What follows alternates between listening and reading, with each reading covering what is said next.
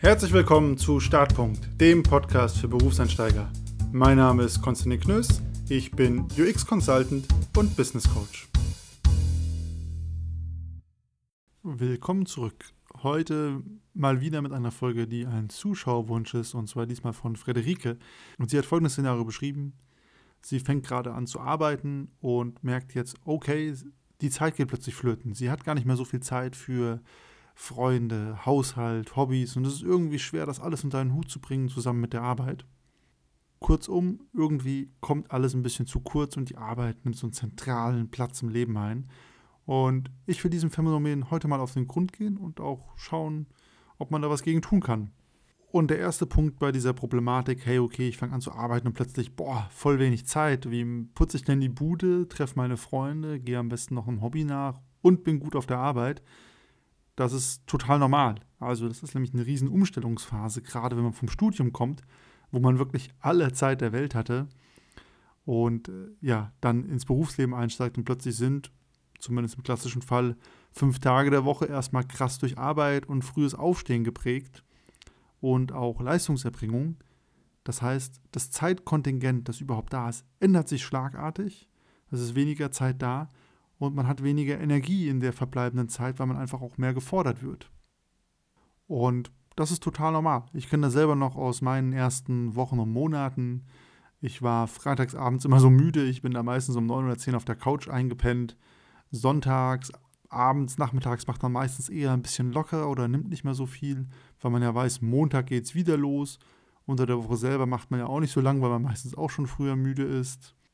Und klar, acht Stunden arbeiten am Tag oder auch mal mehr ist anstrengend und da muss man sich dran gewöhnen. Also von daher, es ist zum einen natürlich definitiv eine ganz normale Umstellungsphase, in der man sich einfach dran gewöhnen muss. A, Zeitkontingente ändern sich. A, die Zeit, die ich dann frei habe, habe ich einen anderen Energielevel, beziehungsweise ich muss mich erst noch ein bisschen adaptieren ähm, und dran gewöhnen ans Arbeiten. Und das ist auf jeden Fall normal, das geht jedem so. Und das Zweite, was dann damit einhergeht, sind so die Erwartungen an einen selber. Weil man ist es ja von früher mal gewohnt, ich schaffe alles jede Woche. Ne? Ich treffe fünf Leute, ich bin noch zweimal im Verein unterwegs, ich putze die Wohnung, ich kaufe was ein, ich bereite noch ein Geschenk vor, etc. etc. Und jetzt kommt auch ein bisschen die Erkenntnis hinzu, dass man erkennt, okay, man schafft nicht mehr alles in einer Woche. Und auch hier, das ist okay. Also man muss auch die eigenen Erwartungen an sich selber ein bisschen zurückschrauben, sich selber ein bisschen Zeit geben und mal schauen, was kann man überhaupt alles in eine Woche packen und was wird vielleicht zu viel. Ich habe zu dem Thema auch mal gelesen, dass die ursprüngliche Fünf-Tage-Woche, also in der wir die meisten von uns arbeiten, eigentlich auch so gedacht ist, ein Partner arbeitet und ein Partner ist zu Hause und kümmert sich um alles andere. Also dass es eigentlich darauf ausgelegt ist, dass zwei Personen das handeln und eine der beiden Personen nicht so ganz arbeitet. Wer jetzt genau zugehört hat, der erkennt natürlich so eine klassische Rollenverteilung dahinter. Ähm, ich habe das auch niemals überprüft, diese Behauptung, aber es klingt natürlich insofern ein bisschen plausibel, als dass man sagen muss, wenn man wirklich fünf Tage voll arbeitet, dann sind halt zwei Tage Wochenende nicht ausreichend, um alles andere zu machen. Und zumindest in der Theorie verteilt sich das natürlich besser auf zwei Schultern. Es gibt einfach auch viele Dinge, die in der Woche anfallen können. Und der Witz ist ja, wenn dann zum Beispiel noch Kinder ins Spiel kommen oder so, dann wird es noch weniger Zeit, die man zur Verfügung hat. Zumindest gefühlt. Oder manchmal treten auch ungeplante Dinge auf, die man gar nicht auf dem Schirm hatte. Kurzum, man muss an den eigenen Erwartungen einfach ein bisschen arbeiten und auch schauen, was kann man denn realistisch in der Woche schaffen, was auch nicht und sich da auch nicht selber überfordern mit den Dingen, die man vornimmt. Das ist, glaube ich, auch ganz wichtig in dieser Umstellungsphase, ein bisschen die eigenen Erwartungen ins Gleichgewicht zu bringen. Und das ist auch nicht schlimm, wenn man es nicht jede Woche schafft, irgendwas zu putzen. Dann macht man es halt in einem anderen Rhythmus oder groovt sich ein bisschen ein. Ich kenne auch genügend Leute, die haben dann auf eine Putzfrau gesetzt. Das ist jetzt nicht unbedingt meine Variante, aber kann ja auch manchmal eine Lösung sein, wenn einem das ein wichtiges Thema ist. Und mit den Erwartungen geht auch einfach mal ein bisschen einher, wir leben in so einer Leistungsgesellschaft und natürlich ist auch unsere Freizeit irgendwie leistungsgetrieben. Ne? Also ich muss in meiner Freizeit was machen, ich muss die nutzen. Es ist schlecht, wenn ich die nicht nutze, ähm, dann mache ich ja nichts, so ungefähr. Da auch das Ding. Es ist auch mal okay, nichts zu machen ne? oder einfach zu sagen, boah, ich muss mich ausruhen. Das ist okay, das darf man und das geht vielen Leuten so.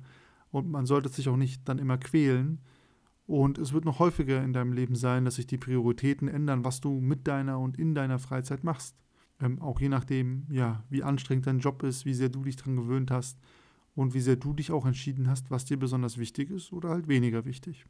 Das waren jetzt viele Erklärungen, warum es so ist, wie es ist und wie du vielleicht an deiner ja, Einstellung, an deiner Beziehung zu dem Thema arbeiten kannst. Und ich glaube, der Hinweis ist wirklich sehr wichtig. Das ist eine ganz normale Umstellungsphase und 90 Prozent der Zeit ja, pendelt sich das ein und man findet so den eigenen Weg und Umgang damit. Mir ging es nicht anders. Das Gute ist aber auch, es geht allen so. Also jeder, der anfängt zu arbeiten, hat genau dieselben Probleme, steht genau vor denselben Herausforderungen. Und wenn dann noch Kinder dazukommen oder so, dann wird es eher noch verrückter, wenn man so möchte. Und es gibt ja trotzdem auch Lösungen. Die sind auch ganz individuell unterschiedlich. Einfach um mal ein paar aufzuzählen. Manche Leute sagen zum Beispiel, hey, Sonntag ist mein Nichtszutag. Da verabrede ich mich, da mache ich gar nichts, da mache ich nur, nehme ich nur Zeit für mich, plane das einfach in den Kalender ein. Ähm, bei manchen ist es der Familientag. Aber natürlich einfach zu sagen, es gibt einen fixen Tag in der Woche, an dem habe ich keine Commitments. Das kann manchmal einfach auch mental hilfreich sein und hilft nochmal zu entspannen. Und dann ergeben sich automatisch auch die zeitlichen Lücken, um diesem Tag so seinen Raum zu geben. Andere Leute, zu denen gehöre ich, die arbeiten super viel mit To-Do-Apps oder mit Einkaufslisten. Ist ja auch manchmal ein Problem vor lauter Job. Oh, schon wieder kein Essen im Kühlschrank. Das hat mir immer geholfen, das hilft mir immer noch, selber irgendwo To-Do-Listen zu haben oder auch gerade in der Beziehung gemeinsame Einkaufsliste. Sehr hilfreich. Kann ich immer nur empfehlen. Und es macht auch immer Sinn, für gewisse Aktivitäten feste Zeitslots in der Woche einzuplanen. Gerade wenn es um Sport geht, das mache ich auch so. Bei mir ist der Montagabend, der ist fix blockiert für Sport. Wenn mich jemand treffen will, dann kann er oder sie gerne kommen. Wir machen zusammen Sport, aber wir machen Sport. Und äh, das ist auch so gar nicht verhandelbar. Und es klingt erstmal verrückt, klappt aber sehr gut. Und das kann auch eine Lösung sein, im Zweifel sich wirklich für ein paar wenige Dinge, von denen man sagt, die sind mir ganz besonders wichtig, fixe Zeitslots in der eigenen Woche zu reservieren, um zu sagen, das findet da statt. Dann ist es auch manchmal leichter, eine Entscheidung zu treffen, wenn noch fünf andere Dinge in der Woche aufschlagen und man schauen muss, bringe ich die auch noch unter oder halt auch nicht. Und gleichzeitig wirst du auch immer priorisieren müssen. Und das ist, glaube ich, auch das, was am schmerzhaftesten ist, wenn man dann berufstätig ist. Man merkt, ach, ich kann nicht alles machen und ich kann auch nicht alles in der gleichen Qualität machen. Das heißt, man muss Entscheidungen treffen. Die kann man ja auch wieder revidieren im Zweifel, aber sie müssen getroffen werden. Zum Beispiel kannst du höchstwahrscheinlich nicht Leistungssport betreiben oder Kadersport betreiben und gleichzeitig einen Fulltime-Job haben. Das beißt sich einfach. Es ist entweder das eine oder das andere. Das ist auch einer der Punkte, der den meisten Leuten am meisten wehtut. Die merken, okay, dreimal die Woche Training plus Spiel am Wochenende, das ist nicht unbedingt vereinbar mit einem Vollzeitjob. Manche Leute schaffen das, aber die haben dann auch die Entscheidung getroffen, der Sport ist für mich sehr wichtig und die opfern dafür was anderes. Also ist ja immer eine Priorisierung und damit verbunden eine Entscheidung. Und das sind natürlich alles Tipps und Tricks oder auch Probleme von Leuten, denen das wichtig ist. Also die eine gewisse Strukturhaftigkeit brauchen, die auch unbedingt viele Dinge unter einen Hut bringen wollen, also vielleicht auch so einen Leistungsgedanken haben. Der Rest von uns, der ja, nimmt das vielleicht ein bisschen lockerer, lebt dann auch mit der dreckigen Wohnung und chillt einfach in der Freizeit und lässt es dann auf sich zukommen. Das, was ja auch eine ganz legitime Philosophie ist. Ja, und das war mal der Abriss zum Thema, oh, ich habe wenig Zeit jetzt, wo ich arbeite, wie kriege ich alle Dinge unter einen Hut? Und ich glaube, was man ganz gut sieht, ist, man kriegt gar nicht alle Dinge unter einen Hut und das ist gar nicht schlimm, sondern es ist mehr der eigene Umgang damit und dann auch die Entscheidung, was ist mir besonders wichtig und was weniger wichtig. Und ich glaube, das wird gerade besonders verdichtet zum Berufsstaat, dass man sich plötzlich mehr Fragen stellen muss, was ist wichtig in meinem Leben, was hat Priorität und damit einhergeht natürlich auch, wer bin ich eigentlich, für was stehe ich, was mache ich denn den ganzen Tag. Und das sind natürlich sehr große Fragen, die einen auch sehr lange beschäftigen können. Und es macht auch durchaus Sinn, sich diesen Fragen zu widmen und damit zu beschäftigen. Und das Schöne ist wie immer, du bist nicht allein, das geht genau jeden so zum Berufsstart. Wie sieht es bei dir aus? Kriegst du alle deine Dinge und Themen in einer Woche unter den Hut oder gibt es auch Sachen, die hast du mittlerweile gestrichen aufgrund vom Berufsstart und sagst, okay, Sport schaffe ich nicht mehr oder den Chor kann ich nicht wahrnehmen oder bist du so ein Tausendsasser und machst alle Dinge, drückst alles in die Woche bis 24-7 auf Achse? Da freue ich mich wie immer über euer Feedback auf LinkedIn, start.podcast, auf Instagram at oder per E-Mail start.podcast.gmail.de. Und ansonsten bis zum nächsten Mal.